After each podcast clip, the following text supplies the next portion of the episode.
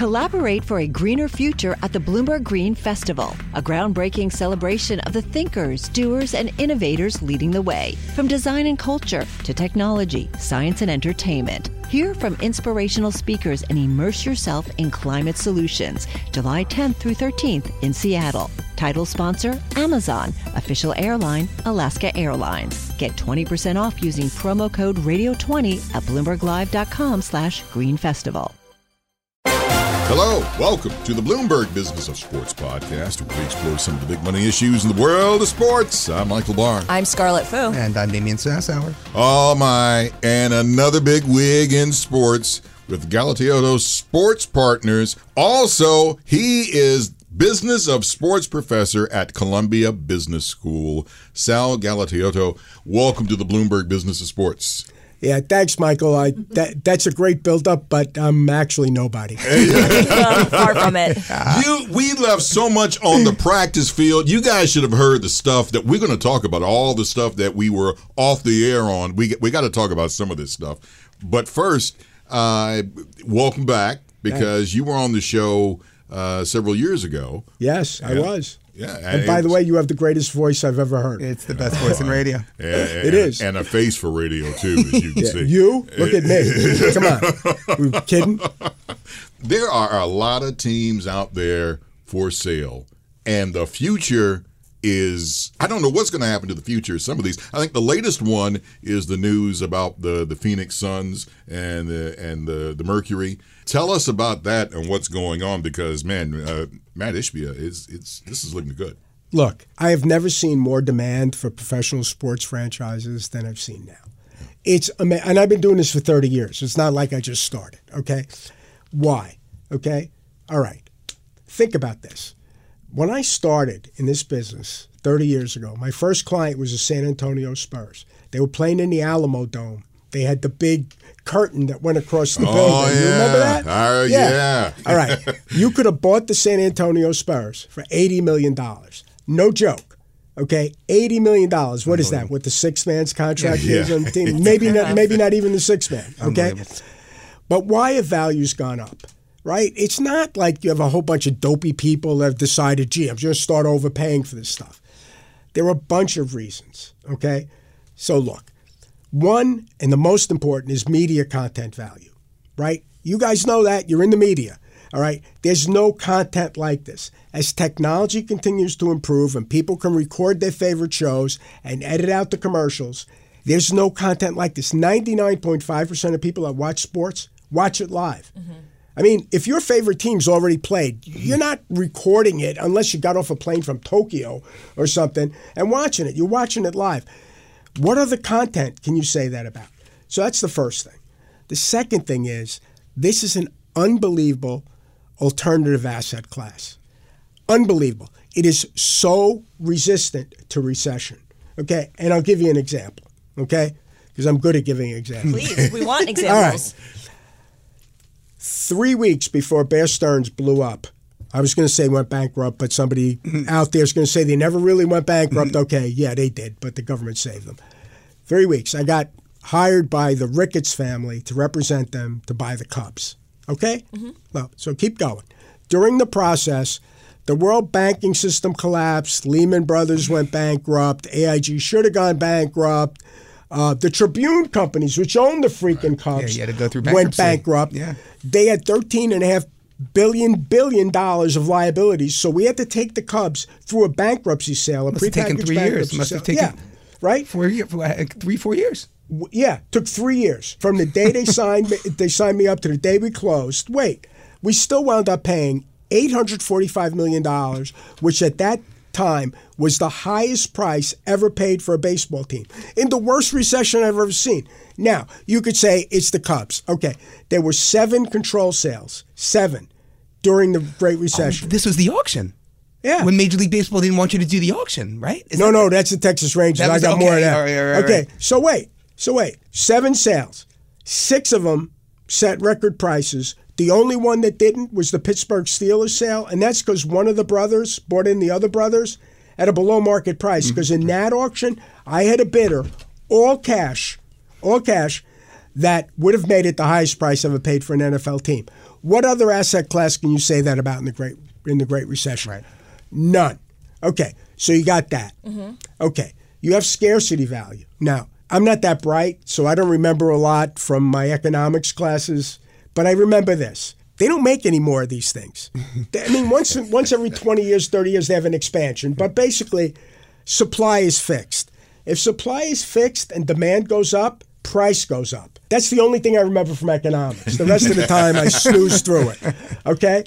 So that's what's happening here. The last thing that you can't quantify, nobody can quantify, is if you're a bazillionaire, you get tremendous ego gratification value. I can build you a financial model to show you what a team is worth, except that it will sell for higher because that ego gratification number is impossible to quantify. If you have $60 billion and you're 70 years old, I don't know, your favorite team comes on the market. You're not going to be outbid. And so the price gets driven up. It is, look, this is a very simple business. If it was complicated, I couldn't do it. I'm not that smart. Okay? Let's be honest. I mean, and, and you could talk to a lot of people. You know, I once said that I, I always hire people smarter than me, and somebody else said, well, in your case, it would be impossible not to. Who said that? One of my competitors. Oh man. Yeah, and I, now I keep that line because I love it. But But, but, you Sal, know- it's not just about it. it's not just about buying and selling franchises, right? You've had experience. You know, I think you did a credit facility for the Yankees. Some of these mm. kind of more structured deals, especially some of these kind of banking deals, you need to back it by something, right? Something tangible. but I know what the thing is worth.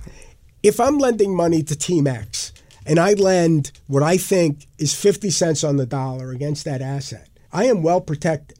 I know the value of that asset. Now, sometimes things get screwed up and you make a mistake. Okay.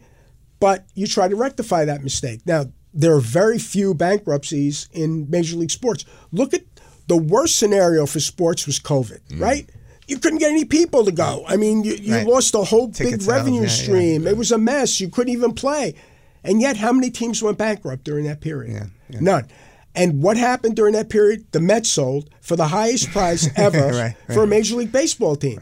So this is a very resilient asset class, and it's special. It's different. So It's if you, if you can, I, can I, I'm sorry, just if you if you had a if you look at a capital stack for a major NFL franchise or major league, whatever it is, I'm sure it's different as you go go go through the big three. But would you say the percentage of you know tangibles versus non-tangibles what do you see that you, you talk about you know that trophy factor you know that risk premium that's added over and above the asset the liquidation but call it what you will for the franchise you know we can talk about stadium and real estate we can talk about data and content all we want media rights but my question is what percentage of that four billion dollar or five billion dollar purchase price is ego gratification. I mean, what would you? Uh, it's it's probably the last fifteen or twenty percent. okay, percent. so it's twenty I mean, percent. Think about value. this. Think about this. My golden retriever could run an NFL franchise and make money. okay, and my golden retriever died four years ago. okay, it is almost Dog impossible to lose money in the NFL. You got a hard cap, right?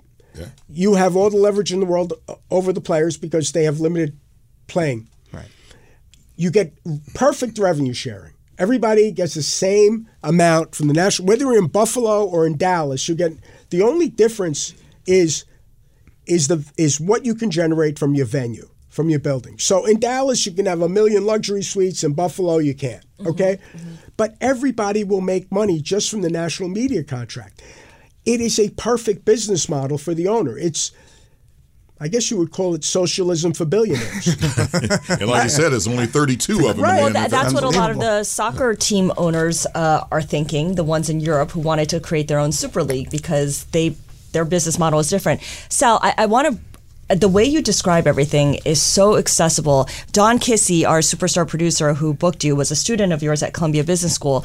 Um, Done, yay. Yay, Dawn. She and I are women. We are not from the sports world, but we're intrigued by it. If we wanted to get in on this business, how it sounds like uh, it's a it's an old boys club.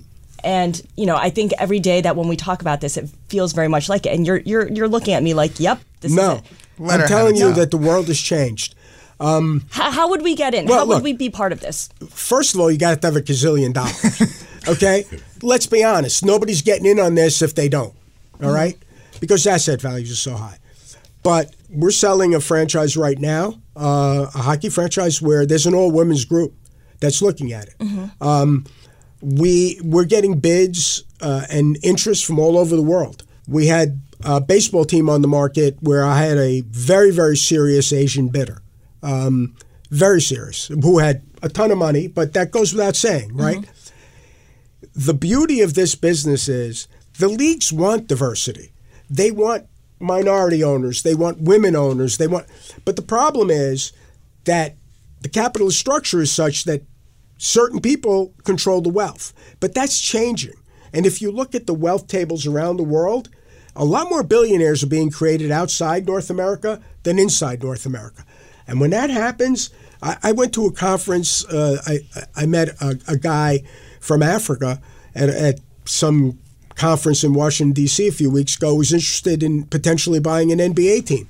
You know what? He goes into my database. Yeah. You don't think the NBA would love to have? How big is your database? Well, it's 30 years old, so it's pretty big. Has it gotten? Has it multiplied just in the last ten years? I mean, what's the growth rate of that database? I spend tons of time getting to know people, meeting people. My business is as much a know who business mm-hmm. as a know how business. People have to trust you, people have to believe in you. If they don't, look, it's not a complicated business model here. I oh. mean, uh, we're, your expenses are the players, right?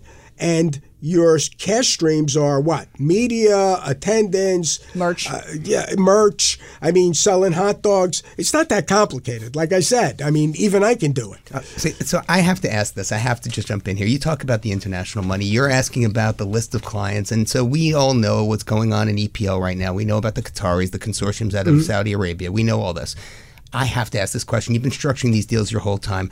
What type of disclosure do the leagues require from owners who are bidding on these franchises? And when I say disclosure, financial disclosure, how much wealth do you have? Because the ambiguity, I mean, we see this every day in my business. You know, I cover emerging markets here for Bloomberg. You know, how do you know that they are what they say they are, that they have what they say they have, especially when they're not domiciled here in the US? And then my second question is do we see when these ownership groups are formed and they actually do take ownership of the teams from a tax perspective, and I'm sure you deal with tax all the time, are they like Delaware LLCs? Are they some like offshore Cayman like LLP? I'm just I'm just curious what the league expects and is entitled to. In North America, the leagues do an incredibly thorough job of vetting every applicant.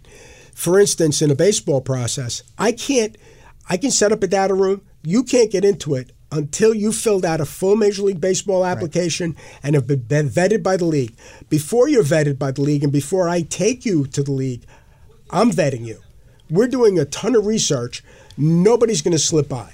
Okay? The last thing I ever want is for the winning bidder to be turned down by baseball or by the NFL or by the NBA or the NHL. It needs to be a sure right? thing by then. But in Europe, it's different. It depends on the league. Yeah. I mean, if you want to buy a team in Serie A, if you're on your way to prison, you might not get approved. if you're in prison, you probably won't get approved. They don't ask where the money's coming. They don't ask anything. All right. Amazing. We got to get Jonathan Farrell. So here, there's a there's a big, That's big- amazing. there's a big difference depending on where you are. But here you would never get by. I mean, my worst nightmare is something like that happening. That's why I do transactions in, in Europe. We were financial advisors to Redbird on their acquisition of AC Right. last year. But I don't do a lot. Between promotion and relegation, where your risk profile goes through the roof. Right. Uh-huh. Right here, you could lose every game in the NFL. You buy Doesn't some matter. team, you go 1 1 16, and you're still an NFL team. I know a team that did that a few years ago in Detroit. Well, but, you're oh, from I, am not naming you're names. from Detroit, so I'm not going to say anything.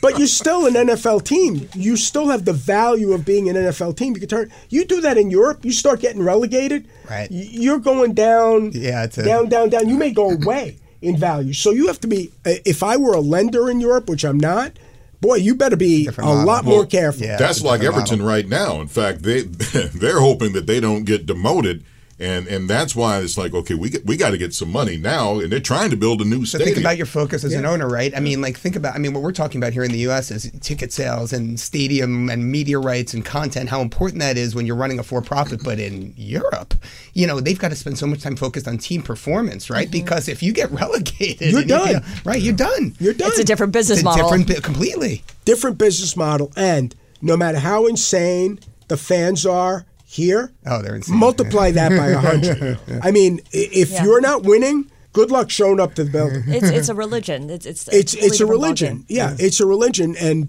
not the best religion. if you're an owner and not winning, So, so again, so from a tax perspective here in the U.S., I mean, are you seeing, for example, you know, we know um, what's going on in Phoenix, we we know what's going on in Washington. I mean, do these bidders need to have a U.S. you know entity that's taking ownership? Must it remain domiciled in the U.S. if you're bidding on an NFL or an NBA franchise? It has to be. up right? to now, yes. Yeah, okay. And and you know, look, every every prospective buyer is a different tax situation, so that's their problem, not Right, my right.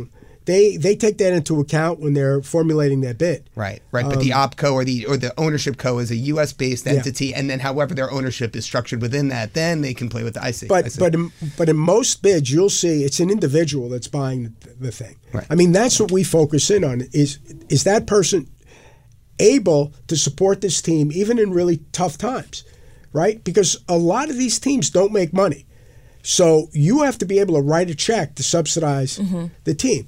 So when people ask me what sport do you like the best, what it depends on the franchise, not the sport. Right. NFL team is great, but if I could buy the Toronto Maple Leafs, oh my God. I mean, when's the last time they won the Stanley Cup? I mean, 1967, I think. Yet every game is sold out. They have the highest ticket prices in the league, no matter what the foreign exchange rate is. It's religion in Canada. Hockey is incredible, right? But if you're talking about some other sport, you know, the NBA is great, except that if you're in the, a tough market, you got a problem. The, and it's the same in baseball, right? There are some great markets, there are some not so great markets. The NFL doesn't matter. Good luck with that. Well, that's like the old saying, and you ask an owner, it's like, well, when do you make money on the team? When you sell it. you make money on exit. Yeah. You do. And in 30 years, 30 years, I have never, ever represented anybody that lost money on sale. ever. E- Even in the most adverse circumstances in the worst franchise you could think of, pick a team. You pick a number. I'll tell you I'll get higher than that number. right. I will. amazing. I mean, it's it's hard work. It's a lot of marketing. It's going into my database and finding out. Seven years ago, some guy said to me, who's worth a gazillion dollars, that his favorite team is whatever that team is, and when it comes on the market, to call him. Right? you- he gets one poke at that pig. Because once that team is sold, it may not be sold again for 20 or 30 Mm-hmm, years. So you're making the case that for these pro pro sports teams, uh, fixed supply, they're not they're not bubble assets because they will, there's always going to be value in them. So I'm intrigued by the explosion of these other leagues like pickleball for instance hmm. when you look at how much people are spending to invest in a pickleball league or team or buy something like that do you think oh that's bubble territory or this is a sign of the times? Or do you see like a real grounding in, in those valuations a business case for those teams for those leagues. You want me to be honest? Please. I don't think about pickleball. I don't think about you know indoor lacrosse. trading crypto or, to him. You know, yeah, it's like trading Small crypto potatoes. to me. Yeah, uh-huh. I, I, it's baseball, football, basketball, hockey, European soccer. Right. Period. Right. I have eight people, and they work like animals. They they do. They're they're wonderful, but we work right. Mm-hmm. You know what my first job was? I shined shoes when I was ten years old. You know what? Shining shoes is work. It's hot. It's yicky. The, what I do is not work. I mean, it's indoors. It's it, climate controlled. I deal with billionaires. Everybody I talk to almost every day is a billionaire.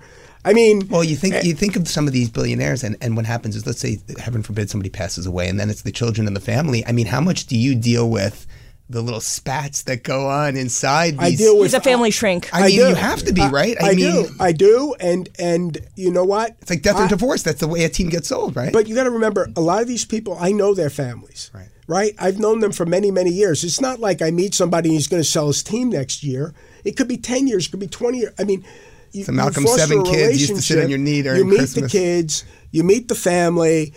You develop a rapport with them, and hopefully, when it's time for the either they get old enough that they want to sell it or their estate, you get a chance to bid on the business. Because remember, we're a tiny firm. I've we're eight people, and you know our competition are firms that have offices all over the world. They have thousands of employees. They have a bazillion dollars in capital.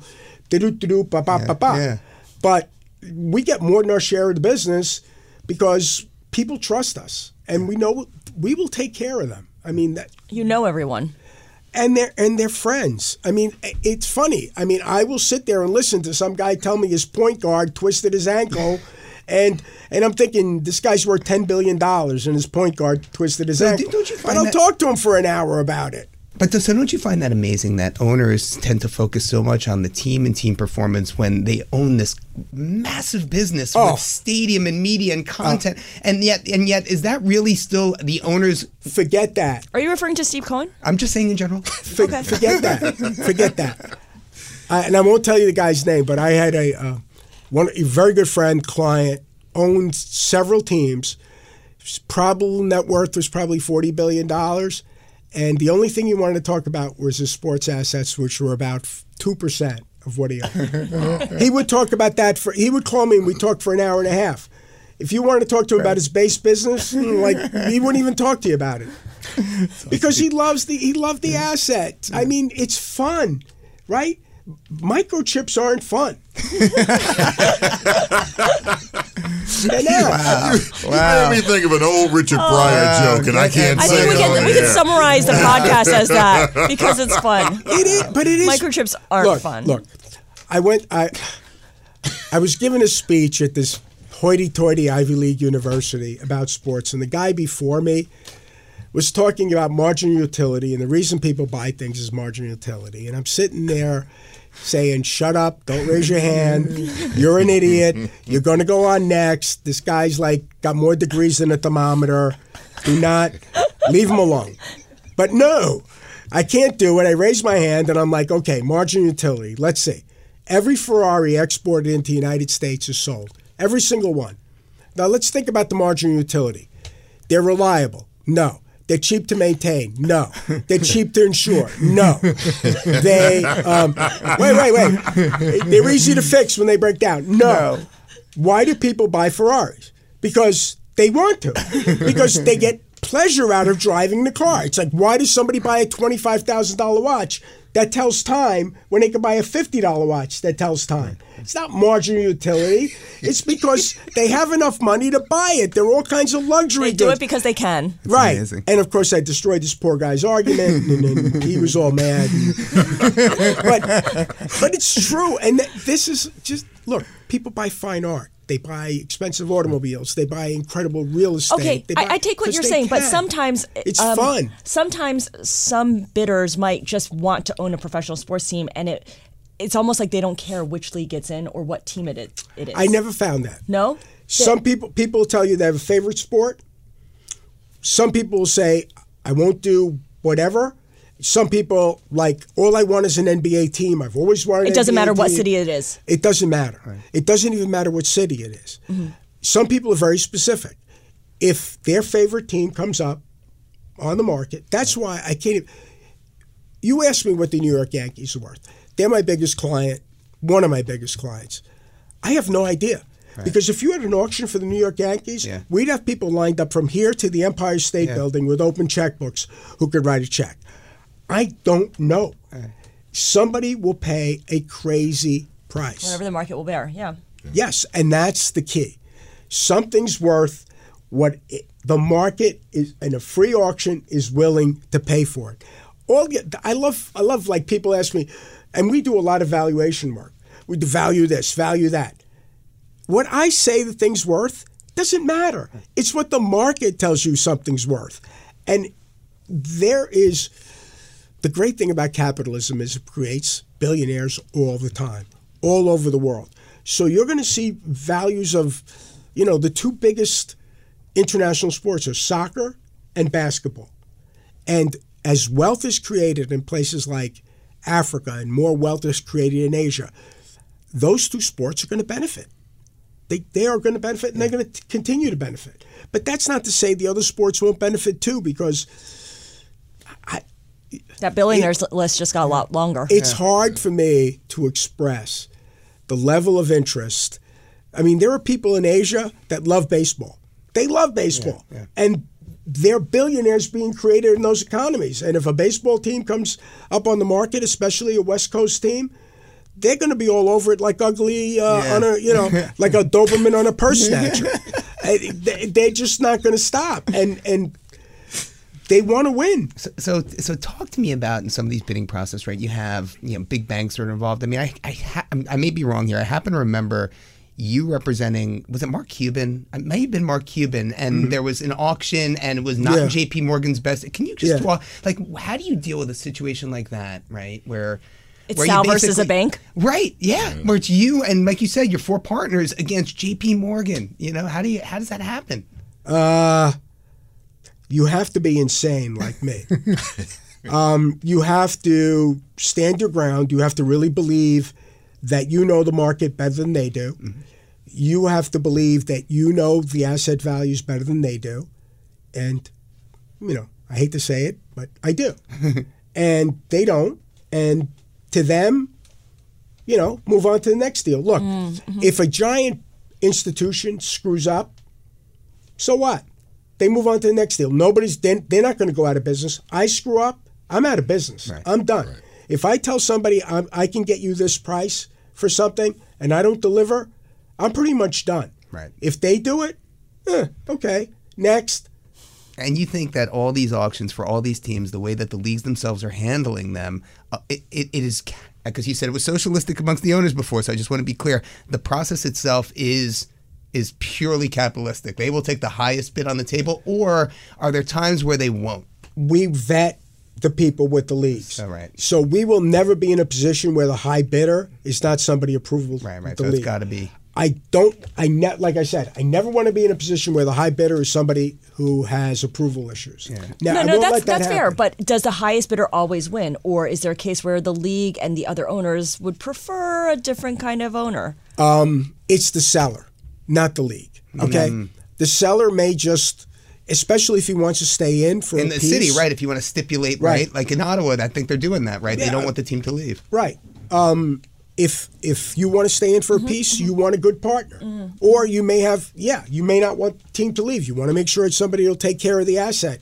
You know, it's your legacy. It's it's all over the place. Okay. But the person that determines it, especially if you have no limited partners, if you own 100%, you can do anything you want. If you have a bunch of limited partners and you don't take the high bid, you may have a problem. Okay. but um, generally, in my experience, it's the owner that determines the league. Look, the league wants you to get the highest bid, but they also want you to get the best owner. They don't. They don't want to have issues after you buy the thing. I don't want to have issues. Look, it's important to me that the leagues view me positively, right? Because if I'm bringing people that are going to be a pain into the leagues, I'm not going to make a lot of friends and influence people. And so I'm very careful. I have to ask about you brought up a good point. The Buffalo Bills, uh, they're building a new stadium, Mm-hmm. and the state is kicking in hundreds of millions of dollars. Damian into Sassower, this. as tax-paying New Yorkers, are Yeah. kicking in I- money. And, Yeah. and the long-standing New York Jet fan, by the way. I, be clear. I mean, you couldn't if you're a Buffalo Bills in management, you couldn't go wrong with that deal. No comment. I am not, as a citizen of the state of New York, I am not going up against the state of New York. You guys are out of your mind. That's it. I'm done. You didn't even bring up the governor of New York, who's from the Buffalo. I'm Bills. not. I'm not talking about this. Thank you very much for playing my game, but I'm not doing it. I do have one one last question before we lose you, right? I mean, and, and I just have to say because I, I'm a New Yorker, born and bred, but I can't help but respect what John Henry's built up in Boston. You know what I mean? And Fenway Sports is an absolute monster. And yet, you see, if I'm not mistaken, Fenway Sports taken a bit of a step back in some of their holdings lately, right? I mean, is that sort of? I know you know you're, you're talking your book here, but to me, you know, just looking an outsider looking in, it seems like maybe he said, you know, we're f- getting close to fully valued. How many more billions can you possibly make in Liverpool? I, I just, I, I'm trying to, Or, or, you know, or maybe he is selling some assets to redeploy that money into other to sports. other, yeah, yeah, yeah, yeah, yeah, yeah. Would that be? I would, I would not be surprised. I'm not going to He's a comment savvy, further a than savvy that. guy. I knew this was going to happen because it, okay, we got them for a little window here. Sal, can you come back every yes. month? Every yeah, week. just come on back. I love man. you guys. Yeah, I'll- you know, this is fun. This is Every fun. month, please. Now I got to go back and negotiate with people. I'm gonna have a tax call on this. you know. it's better than shining shoes in Bushwick. Well, yeah, they're onto it. Or, or I used to unload uh, I used to load trucks at the Canada Dry- Dry Bottling Plant in Maspeth, Queens. That was fun. Oh yeah, Yeah. wonderful. Sal Galatioto with Galatioto Sports Partners, also business of sports professor at Columbia Business School. Thank you so much, Sal. for Oh, it was great. The- Anytime, guys. And you are always here at your home for the Bloomberg Business of Sports. By the way, our podcast, and if you download this, I hope you got a lot of room when you download this because this is a long one. Uh, you can get, get our show every Monday, Wednesday, and Thursday. And by the way, download that show wherever you get your podcast. I'm Michael Barr. You can follow me on Twitter at Dick Barr Sports. And I'm Scarlet Fu, and shout out to Don Kissy for booking the wonderful Sal Dar Galatioto. Tootin'! Shout out to Don Kissy Times too. I'm Damian Sassower at D Sassower. You're listening to Bloomberg Business of Sports Bloomberg Radio around the world. Collaborate for a greener future at the Bloomberg Green Festival, a groundbreaking celebration of the thinkers, doers, and innovators leading the way. From design and culture to technology, science, and entertainment. Hear from inspirational speakers and immerse yourself in climate solutions. July 10th through 13th in Seattle. Title sponsor Amazon. Official airline Alaska Airlines. Get 20% off using promo code Radio20 at BloombergLive.com slash Green Festival.